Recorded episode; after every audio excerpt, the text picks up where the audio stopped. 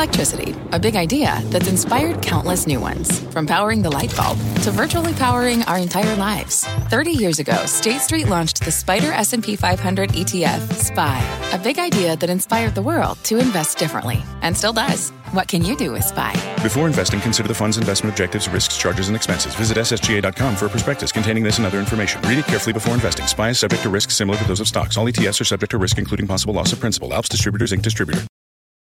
You're listening to The Exchange. Here's today's show. Thank you, Scott, and welcome to The Exchange. I am John Ford, and here is what's ahead. Stocks are staging a comeback, falling from record high levels on concerns about the global economic recovery, but they are way off the worst levels of the day. Tech still falling, though. The big names are lower across the board, except Amazon peeking into the green, but they've all had a good run except one. What's the matter with Netflix? We will discuss that. And for today, at least, tech stocks and bond yields are falling together. The ten-year hitting a low of one point two five. Traders saying it could go all the way back to one flat, but we will talk to someone predicting twenty-five basis points to the upside. Let's get right to Don Chu for the numbers on the sell-off. Dom. All right, so the numbers you mentioned, well off the worst levels of the session, and to put some context, John, around just how low it got, not far after the opening bell in the first couple hours of trading, the Dow Industrials down two twelve right now. We're down roughly five hundred thirty-six points at the lows and down roughly one twelve right after the opening bell. That represents the highs of the day. So you can see they're still, yes, in the middle of a trading range, but certainly tilted more towards the better end of things than the lower end. By the way, the S and P five hundred down thirty points, also recovering quite a bit. And the NASDAQ composite just about the same level. Look at this.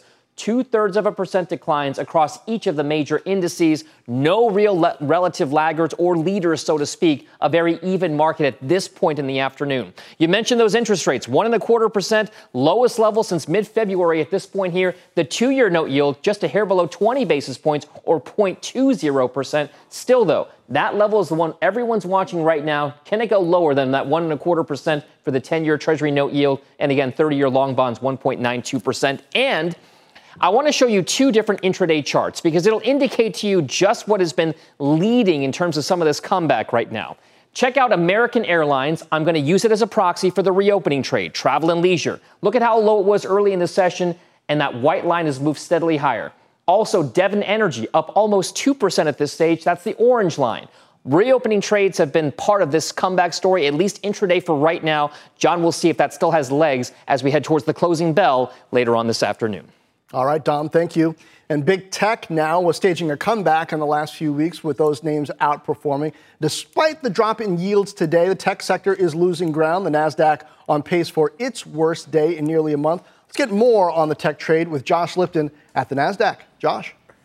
John, that's right. The NASDAQ is giving up some ground here, but as Dom rightfully and correctly as always points out, we are well off our session lows here. And this is after a run, of course, just yesterday, the index actually closing at an all-time high. Let's talk about some of the big names like Amazon. Now, it was in the red, now, though, flipping into the green. Remember, Amazon closing at an all-time high just yesterday. Investors appearing confident with Andy Jassy officially taking the reins as the new C E O there. Also, check out Apple falling here, but that comes after a very strong month for the iPhone maker. Bulls point to seasonality, in other words, with July to September, typically a period of outperformance for Tim Cook's company heading into that new iPhone launch in the fall. Of course, we have to mention Alphabet, too, with a group of states announcing an antitrust case against the company focused on the Play Store. Going to end here on the Chinese tech names, still getting smacked around plenty. Names like Trip dot com, Baidu, and J D dot com. John, back to you. Yeah, Josh, you just talked Uh, what's happening right now, which is great. Let's talk future a little bit. Catalysts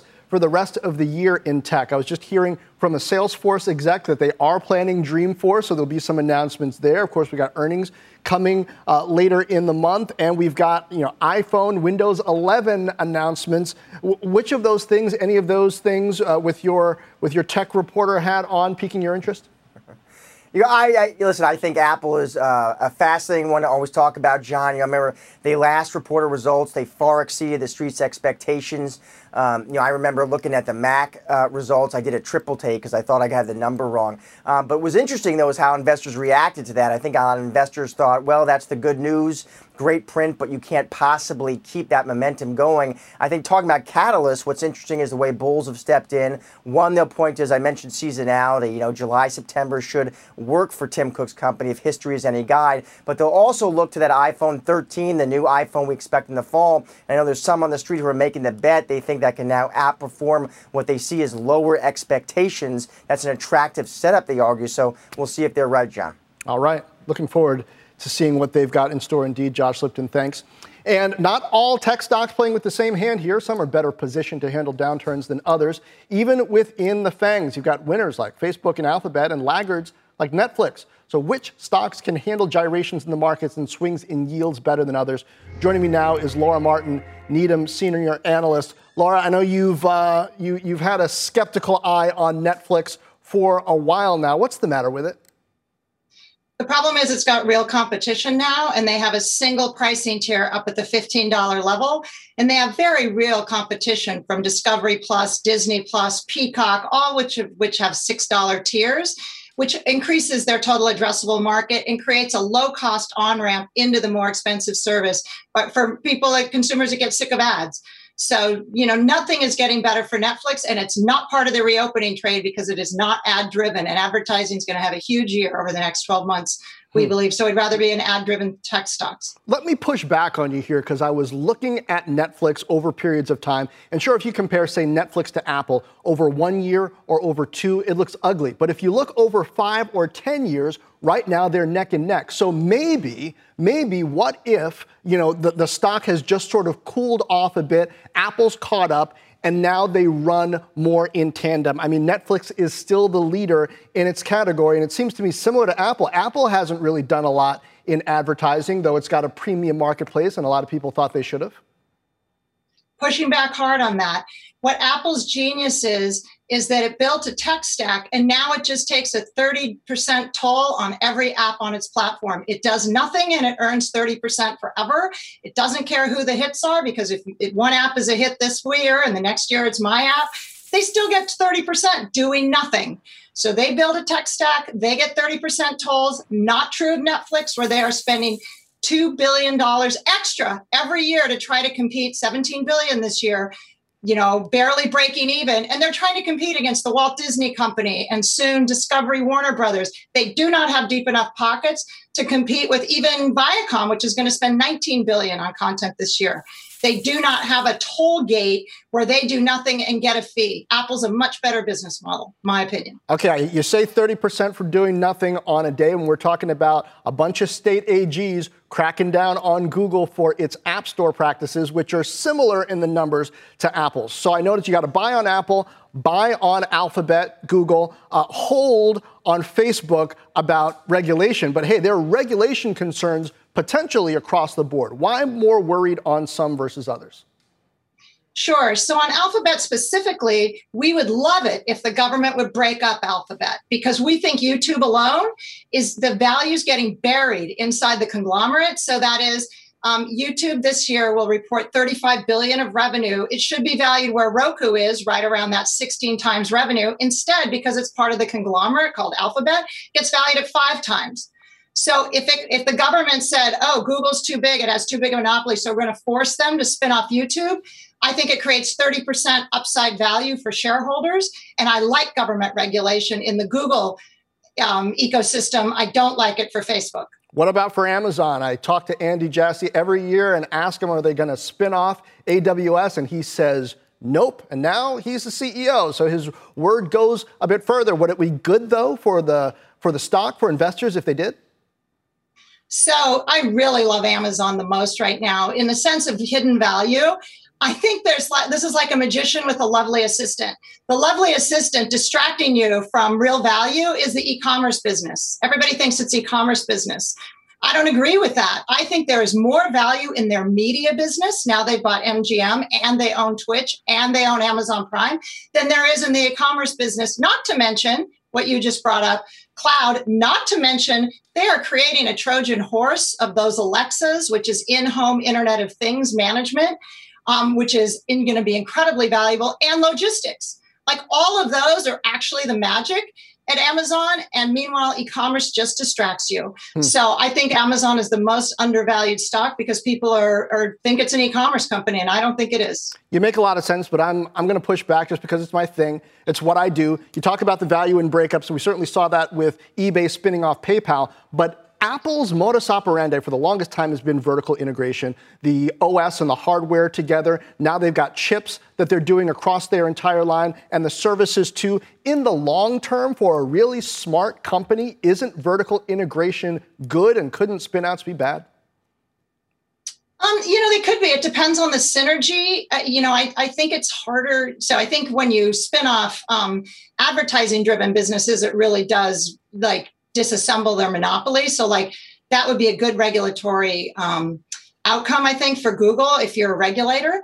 Um, I, I think when you talk about Amazon, they just keep building businesses that are worth more than the e-commerce business. I think that's really hard to regulatorily break up because they're actually doing it in-house. So all of that says it's harder to get regulation. I do think that the regulators may kick out Amazon's own products like Amazon Basics, but I got to tell you, Amazon Basics are great products at lower prices. So it actually hurt consumers if regulators did that, and they might get screams from consumers.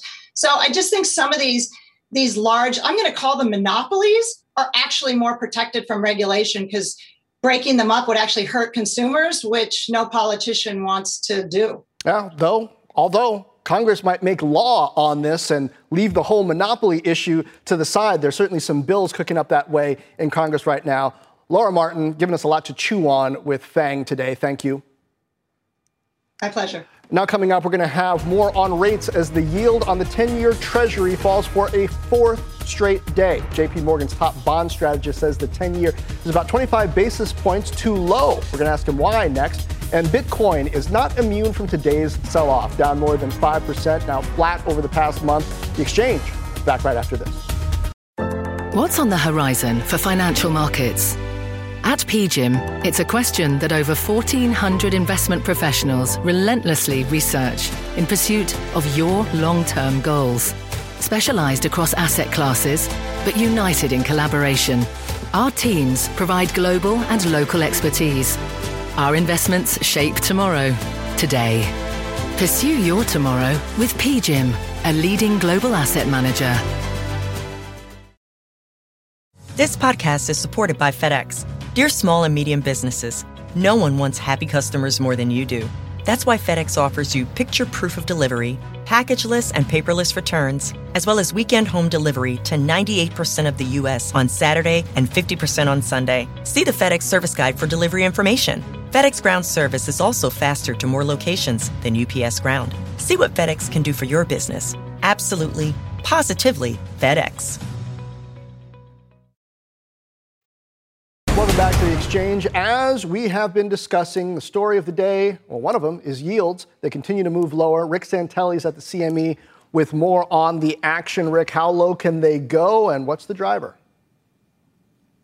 You know, John, I always uh, learned when I was a trader, uh, never guess how low something can go while it's in the process of being guns hot, meaning we're trending lower in yield, higher in price, and it's proactive. To step in front of this now is probably not a smart thing to do. But if I had to take a step back, I'd say the chances of us getting much closer to one percent still exists. Now look at a twenty-four hour chart of tens. You can see right around one and a quarter, a little bit lower was today's intraday low yield. And if you open into a week to date, we are cascading lower. As you pointed out in the opening piece, we keep seeing more moves. Matter of fact, every day this week, we're trading under the previous day's lows, which yesterday was one twenty-nine, which we're hovering at, but we've been lower. And if you open the chart to February, both for tens and thirties, because this really is a long-dated, not only Treasury, but sovereign issue across the globe, you could see we're hovering at yields that we haven't closed at for tens, mid-February for thirties, earlier February. And Boons overseas, same conditions. They're at the lowest yield since April. And this is interesting because it has a lot to do with how the currencies end up relating. The difference between our yields and Boon yields now is the closest it's been together, around one hundred sixty basis points, a little over one point five percent difference in five months. And, of course, the closer those get, the less beneficial the activity is for our currency. And finally, uh, one issue we want to point out while we're talking about the dollar quickly is the dollar is very sensitive to anything regarding the taper. The more or closer a taper comes, the higher the dollar index should go. John, back to you.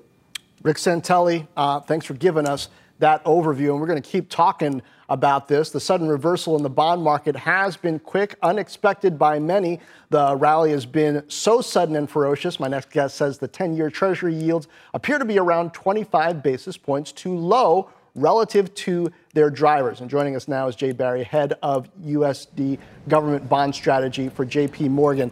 Uh, so, okay, uh, is this not so fast that's happening here? We saw travel, you know, air travel over July fourth weekend up over twenty nineteen, and yet we see Japan shutting down kind of live uh, spectators for the Olympics. Is this concern that perhaps the economy isn't going to be doing so well with risks like uh, the Delta variant out there?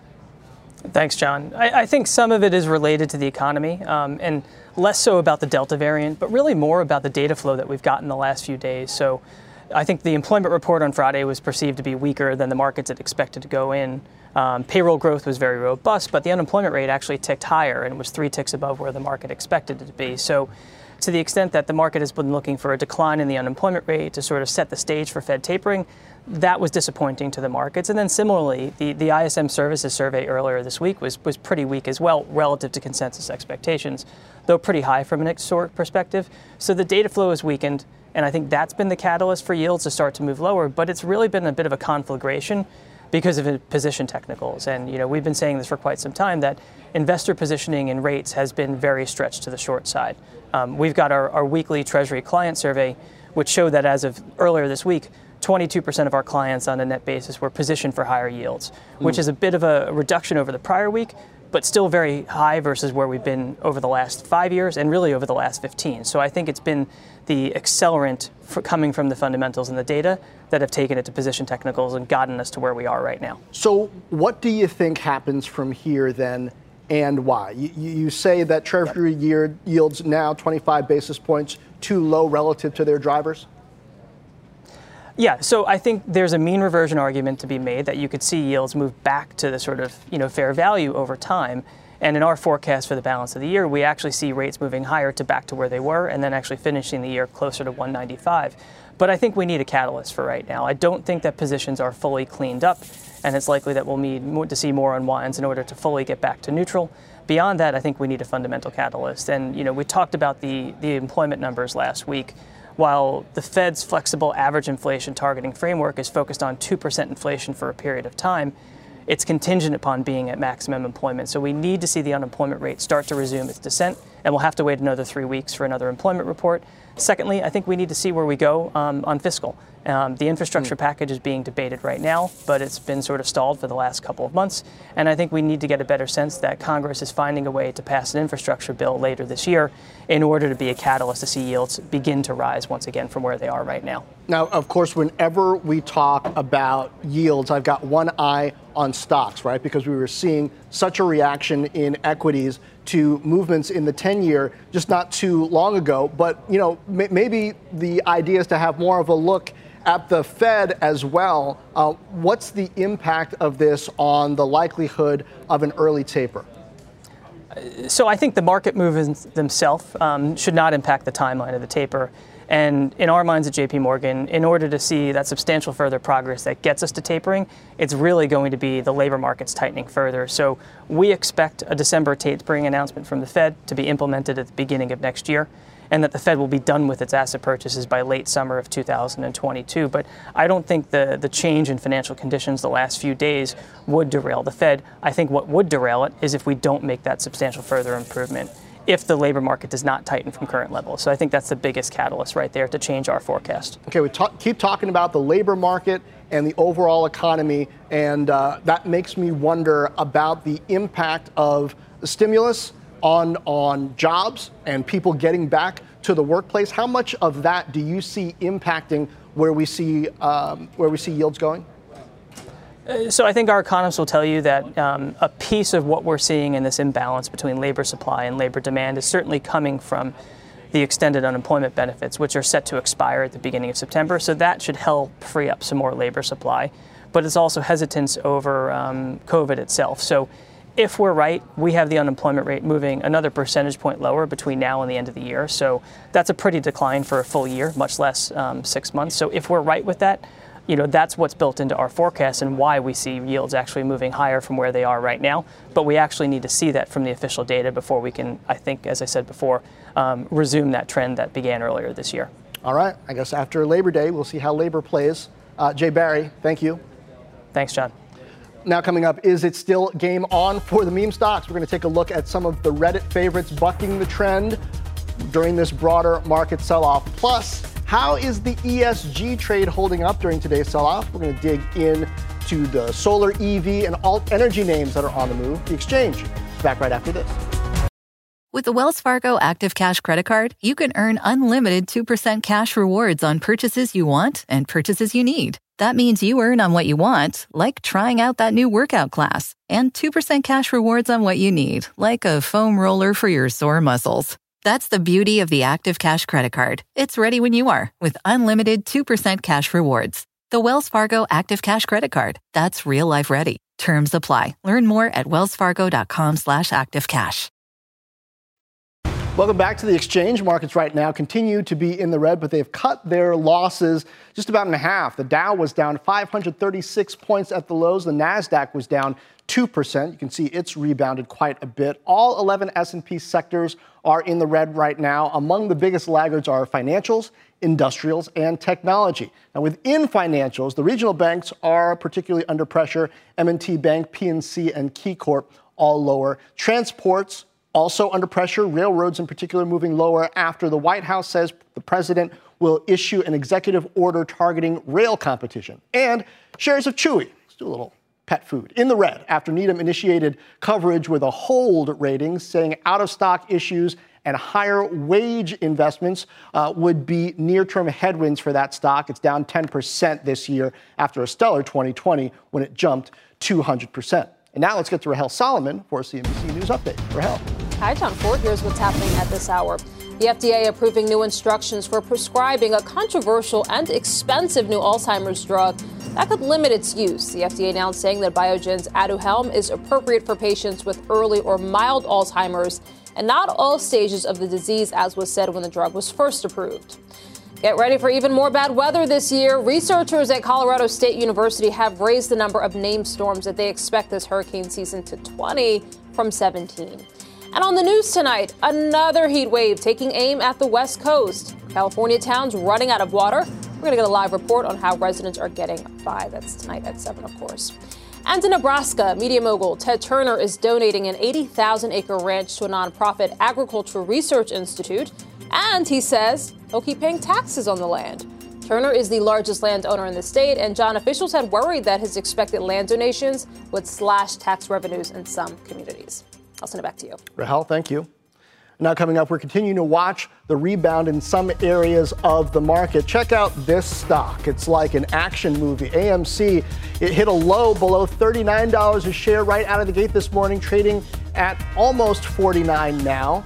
Airlines rebounding from their lows today. Meanwhile, they had been falling on concerns about the Delta variant and how that might slow the travel recovery. You will check on those stocks. Stay with us.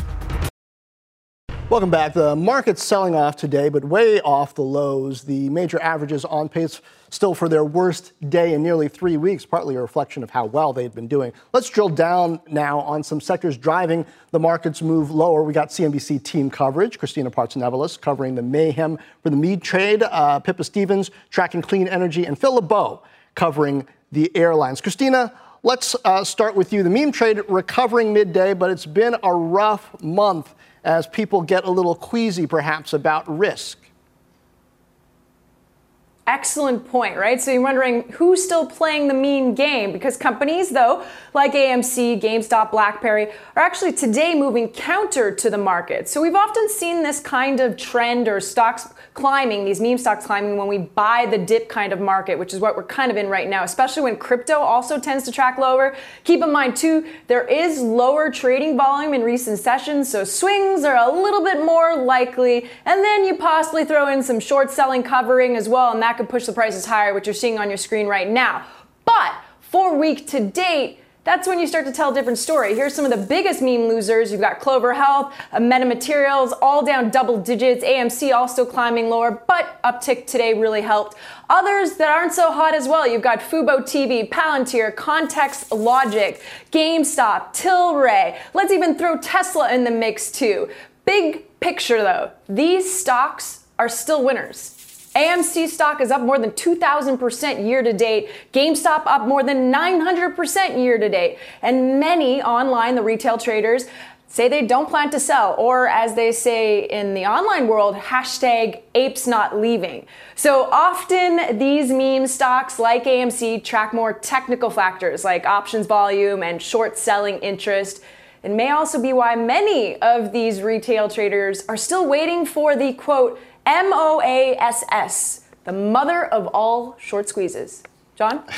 Christina, I, I wonder at this point what's really moving these stocks and how much of it really is this retail investor traffic in forums like Wall Street Bets, and then how much the pros have really gotten into these trades and are pushing things one way or the other. Is your sense, just from the culture of the chatter within these Reddit forums, that at least these retail traders believe that they have their hand on the steering wheel and they're in some control of this, or no?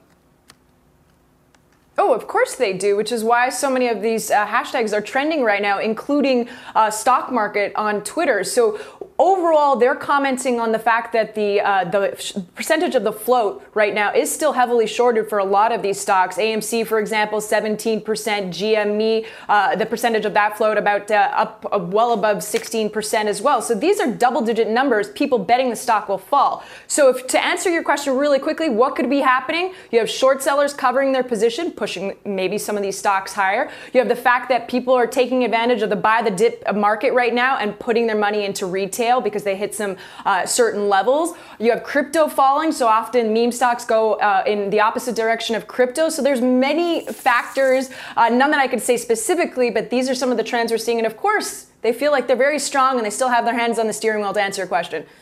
Yeah, well, um, people have a way of getting surprised, so we'll see. Good luck to them. Uh, Christina, thanks. Meanwhile, airlines off the lows of the day, still negative for the week, and nearly all of them are down more than ten percent in the past month. This despite more and more passengers taking to the skies. Phil LeBeau joins us from Chicago with the latest. Phil?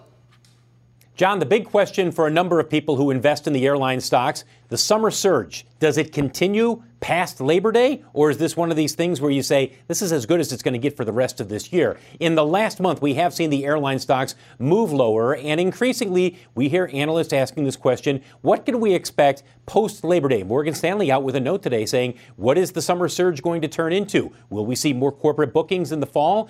The passenger levels right now, just to put this all in perspective, we're down anywhere between fifteen and twenty-five percent depending on the day of the week, but we should point out that thirteen of the last twenty-six days, it has topped two million passengers. And a couple of days last weekend, it was better than it was in two thousand nineteen. So we are seeing the steady continuing improvement in passenger traffic, especially domestically. If you take a look at a few of the airline stocks that we didn't show at the top there, most specifically Alaska, JetBlue, and Spirit. The other thing to keep in mind with these guys, we have earnings and financial reports. Those are going to be coming up starting next week, and the big focus will be Q three booking trends, John. That's what everybody's going to be looking at. Phil, help us understand uh, the profitability and, and the business model behind just these bookings as well. I mean, business travel right. would tend to be profitable. I'm not sure how many of the different it's, airlines... It's the most are, profitable. Right. I, I'm not sure how many of the different airlines are discounting now to get that traffic versus its, you know, luxury vacation travel is coming back as that revenge spending well, happens. Well, it's leisure travel right now, John, and leisure yeah. travel, generally speaking, is not going to be as profitable as corporate travel. You want corporate travel if you're an airline, so that's what they need to come back post-Labor Day. Having said that, they're not discounting these tickets right now for the summertime. I mean, if you go on and try to book a flight right now, let's say for the middle of August, you're going to be looking at the airfares and saying, whoa, where are the great deals? They're just not there. And they don't have to be there because there's so much demand in the market right now. Phil, I wonder, is there a sense, or maybe even just a hypothesis, that if people are traveling for pleasure and they have a decent experience, it's not the end of the world, they'll be more likely to say, oh, well, I'll travel for business too? I think so. I mean, look, that's just based on talking with people. And also when I talk with people about corporate travel, this whole idea that, well, people are going to stay at home and they're not going to do corporate travel. Is there some of that? Yes. But increasingly, I am hearing from friends in various different industries who are saying, I'm getting back out on the road. Maybe not as much as I was in two thousand nineteen, but I'm starting to travel again. And I think we're going to see more of that in the fall. Yeah, I, I mean, anecdotally, Phil, I know that I'm getting more sources, more companies saying, hey, I look forward to sitting down with you in person. Yeah. And if that's an important relationship, you're inclined to go out and sit down with them in person. Absolutely. That, and I'm a journalist. I mean, if you're in sales, you're going to chase that money. Phil LeBeau, thank you. You're absolutely right. Uh, it has been a brutal week, meanwhile, well, for uh, clean energy. That continues. The E T F that tracks that sector, P B W, pacing for its seventh straight negative session. Pippa Stevens is following that for us. Pippa.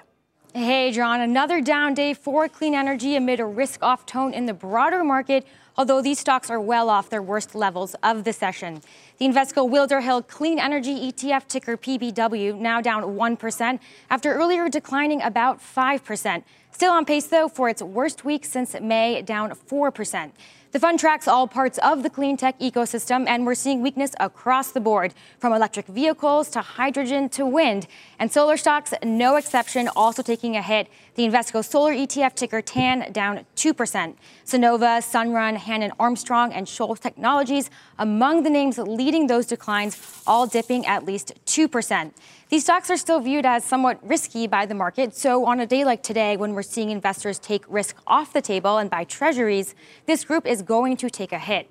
Additionally, the majority of clean tech is still small caps, which are also getting hit across the board. The Russell two thousand declining two point five percent this week, compared to the S and P's roughly one percent dip. Concerns around the infrastructure bill and what that ultimately looks like also weighing on clean tech, John. I'll send it back to you. Yeah, uh, you mentioned the infrastructure bill. Uh, I also wonder about if there are other things that analysts point to as potential catalysts one way or the other for these stocks, whether it's home building on the solar side or other things. Is there particular chatter that you're hearing about what might influence the direction from here the rest of the year? The infrastructure bill is certainly top of mind. If the market hates one thing, it's uncertainty, and we still don't know what that bill is ultimately going to look like. And these projects are multi-year in the making, and so we really need clarity around that for solar companies, for wind companies to decide to invest once again and really ramp up their production. Other concerns are just stretched valuations. These stocks are down this year, but if you look over the past year, the Invesco Solar E T F, the P B W, is still up about one hundred percent, some names up over two hundred percent. So there were just concerns that they had gotten a little bit stretched and that a pullback here was healthy. But uh, over the longer term, investors expect these names to continue going up. They point to the runway growth, the transition to a cleaner energy economy, and just the top-down administration from Biden prioritizing climate policy going forward. Yeah, just like the meme stock folks who expect things to continue going up. Um, you know, we, we will see certainly government, uh, as you mentioned, having a big influence there. Uh, Pippa, thank you. Now, stocks have been cruising along quite nicely, making new highs seemingly every day until now. So if today's selling ushers in a new period of volatility, who knows? What changes, though, could you be making and should you be making to your portfolio? And we want to show you shares of Amazon, which just hit an all-time high after reversing sharp declines. It's now up fifteen percent this year. Got a new C E O this week. The Exchange is back after this. Welcome back to The Exchange. Stocks cutting their losses after sliding on concerns about falling rates, a rise in the Delta variant, and its impact on the economic recovery. So, are there areas of the market that can weather any storm that lies ahead and provide returns for investors? Joining me now are David Benson, uh, Chief Investment Officer of the Benson Group, and Mark Smith, Senior Vice President, Portfolio Manager at Wells Fargo Advisors. Guys, welcome. Uh, Mark, we were just talking about volatility in clean energy, but perhaps there's stability in just energy itself? Yeah, John, I think you're right. And the reason for that is because of valuations. Uh, energy really hasn't had the kind of run-up we've seen from many other sectors coming out of the pandemic. So uh, there's a lot of opportunity because of that. And so as people start to go back to work um, after Labor Day, I'm getting clients um, at all the major firms saying that their bosses are telling them they've got to be back in September. If that's the case, traffic's going to pick up, travel's going to pick up, and energy should do well as a result of that. So um, because the valuations coming out of the pandemic and the, and the demand issue, I think it's a good place to be. And I also think that Uh, the materials sector should do pretty well um, because you can't find anything to build a home. You know, I, I just purchased a home. I'm on a nine-month waiting list for simple materials to to, to uh, complete my project. So uh, you're, you're you're seeing that supply and demand is happening on both those sectors, and that's where I think the upside is for investors. Yeah, Mark's pointing to people coming back to work, and if that's happening, David, uh, that's got to be good for commercial real estate, right? Is that why you like Simon Property Group? Well, we've liked it for quite some time because we believe that it had the free cash flow that was going to support this really, really attractive dividend, and that if all the bad things happened, even worse than expected, they had this asset base. There was really great brick and mortar assets uh, that had way less leverage than they had back around the time of the financial crisis. So we like Simon Property as a cash flow generator. I'll add to Mark's point on energy. I think that you have great free cash flows now because you've had much better capital discipline from some of the producers, particularly Chevron, Exxon. They've been able to turn the knobs down a bit on their CapEx. They protected their dividend through twenty twenty. Now it's a really good path ahead for those big energy companies. So David, it sounds like you would say that the recovery trade is not really front and center anymore. Is it back more to a look at fundamentals and, you know, where the bargains are perhaps uh, when you look at the strength of an underlying business versus where it's trading? Yeah, I think that's a good way to say it. The way we put it to clients is this. Uh, we believe that the recovery trade was priced in months and months ago. There's still room for recovery to outperform expectations, but for the most part, the easy money is gone and has been gone for some time. Right now, you're in a position where people are worried about inflation, deflation. You're talking about uh, low rates are hurting markets today. A few months ago, we said higher rates were hurting markets. We want to be agnostic about that. That's why we focus on free cash flow and we focus on dividend growth, because then it's, yeah, fundamentals, but it's also better companies with better operating leverage. So that free cash flow benefits us, whether hmm. we're a withdrawer from our portfolio or we're accumulating by reinvesting dividends. Now, Mark, one of the things that we've seen headlines-wise over the past few days is, you know, some changes in China, particularly when it comes to where companies can list, what the rules are going to be. I mean, the story ahead of Didi's I P O had been, hey, bet on the strength of the Chinese middle class and the growth of that. But now it's unclear, isn't it, the degree to which U S investors, investors outside of China, are going to have safe access to make that bet. Yeah, it's very unclear. Um, I do think that Chairman Xi is starting to rein in on a lot of the excess that's happened with I P in the I P O market.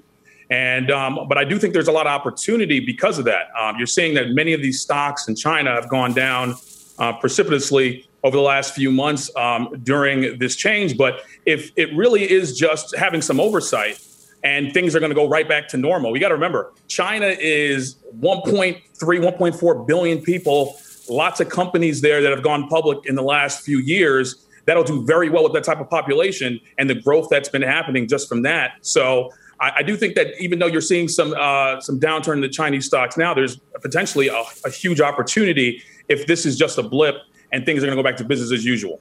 David, do you have thoughts on that? Is this really more of an issue of who gets to make money at that come public moment, and China wanting to bring that in-house and maybe even perhaps impose, uh, you know, do some arm twisting around the government's own access to data going forward in these companies. And then, you know, once the company's trading, it is pretty stable? Or is there a fundamental change in the value of and the safety of Chinese companies in the public markets based on what's happening here? Well, let's say it's the first thing that you said, that it has to do with China wanting to control the entry into public markets. What is the limiting principle there? See, this is the problem in doing business with the Communist Party, that the free enterprise principles cannot be assumed to be operating. It may be pragmatically that they allow it to go there, but you can't take it for granted. So that has to get priced into the risk premia. I think that's what Mark's referring to, is maybe that ends up undervaluing some of the companies. And we've all seen the returns that people have made with Alibaba and Tencent. But going forward, I think this D D thing is a big deal. I don't think there's such thing as business as usual, because you have to have priced in that you cannot trust the sovereign authority that regulates the issuer. That has a lot of effect on how we treat it here in the New York Stock Exchange. Huh. Now, but Mark, I, I, I got to separate Uh, what we believe is sort of morally and ethically, ethically right in a system, and what the financial impacts are. Sometimes, you know, authoritarianism is very good for profitability and, and growth. I hate to say it. So, you know, what should investors do here when it, when it comes to China? And maybe even reflect, if you have thoughts on this, on what investors do with regulatory risk and legal risk around big tech in the U S Very different. Not saying the two things are equivalent, but in both cases, it's governments flexing to uh, impose their will, perhaps, on companies. John, you, you said it. Risk, risk, risk. There's a lot of risk going on in China right now. Um, and so if you're a long-term investor, there could be a lot of reward there. But I think in the short term, um, you definitely have to be aware that the Communist Party of China can do things that our government cannot. And so there's risk inherently involved in investing in any of those companies in, in that part of the world. So if you're a long-term investor and you believe in the story that these companies can't help but make money in this in that environment because of what they're providing, what the service they're providing, people aren't going to go back outside and start hailing cabs, John. They're going to use their apps and they're going to do whatever they need to do to get a package to their door. We're, we, we're, we've already crossed that bridge. We're not going back. So Chairman Xi eventually is going to catch up, you know, and, and once that happens, I think there could be opportunity. But how long that's going to take, God only knows. Ah, and, and where do you want to put your money? How much do you want to align that with your values? Investors certainly have to think about that. Thank you, Mark Absolutely. Smith and David Benson. Now let's get a check on materials, which we're just talking about at this hour. While most sectors are trading well off their lows, materials still down more than one percent today. That's an extension of recent weakness we've seen, particularly among names that are exposed to volatility in commodity prices. Of the eleven sectors, materials is the furthest from its recent record, down eight percent from its May seventeenth all-time high. And today, names across the board are selling off, including the metals and mining stocks like Freeport and Newmont, chemical and paint players like Eastman, Linde, uh, P P G, and Sherwin-Williams, also in the red. Now coming up, Amazon's profits, designer handbags, and Janet Yellen. How all those things are converging in Italy this weekend. We will explain next on The Exchange.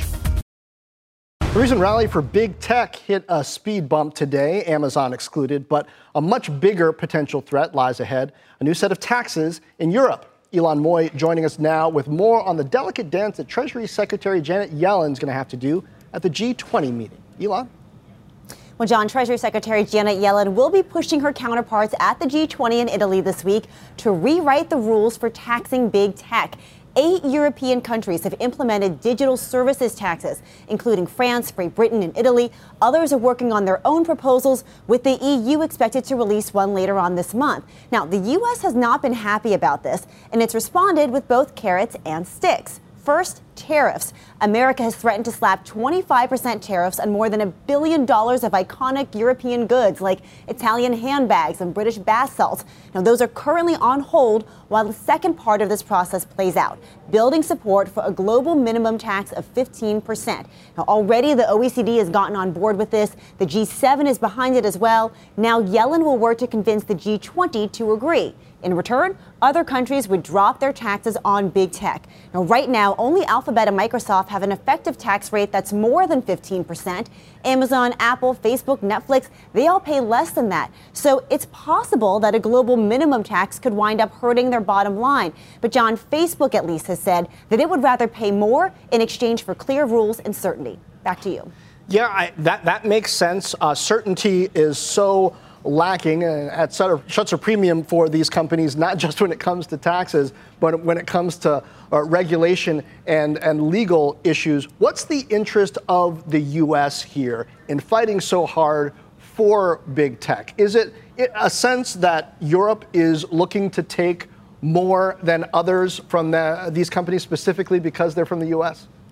Yeah, that's exactly right, John. It's sort of like, you know, if anyone's going to tax these companies, it's going to be us, right? They don't want Europe to take that tax revenue from them. And so they feel like this is sort of unfair and that American companies were being uh, singled out here amongst a broader landscape of large multinationals. And so what Yellen is pushing for is for all of these big companies, whether they're in tech or other lines of business, to be looked at with the same set of rules, not just singling out the Facebooks of the world. Yeah, nobody else going to discipline my kid.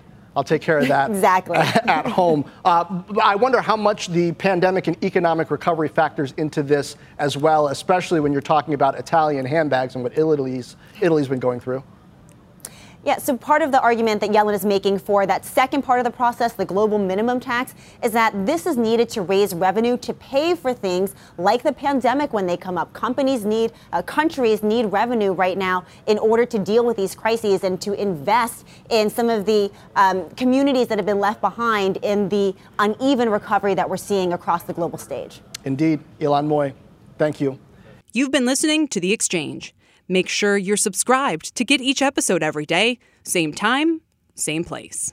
With the Wells Fargo Active Cash Credit Card, you can earn unlimited two percent cash rewards on purchases you want and purchases you need. That means you earn two percent cash rewards on what you want, like season tickets to watch your favorite team, and two percent cash rewards on what you need, like paying for parking. That's the beauty of the Active Cash Credit Card. It's ready when you are, with unlimited two percent cash rewards. The Wells Fargo Active Cash Credit Card. That's real life ready. Terms apply. Learn more at wells fargo dot com slash active cash.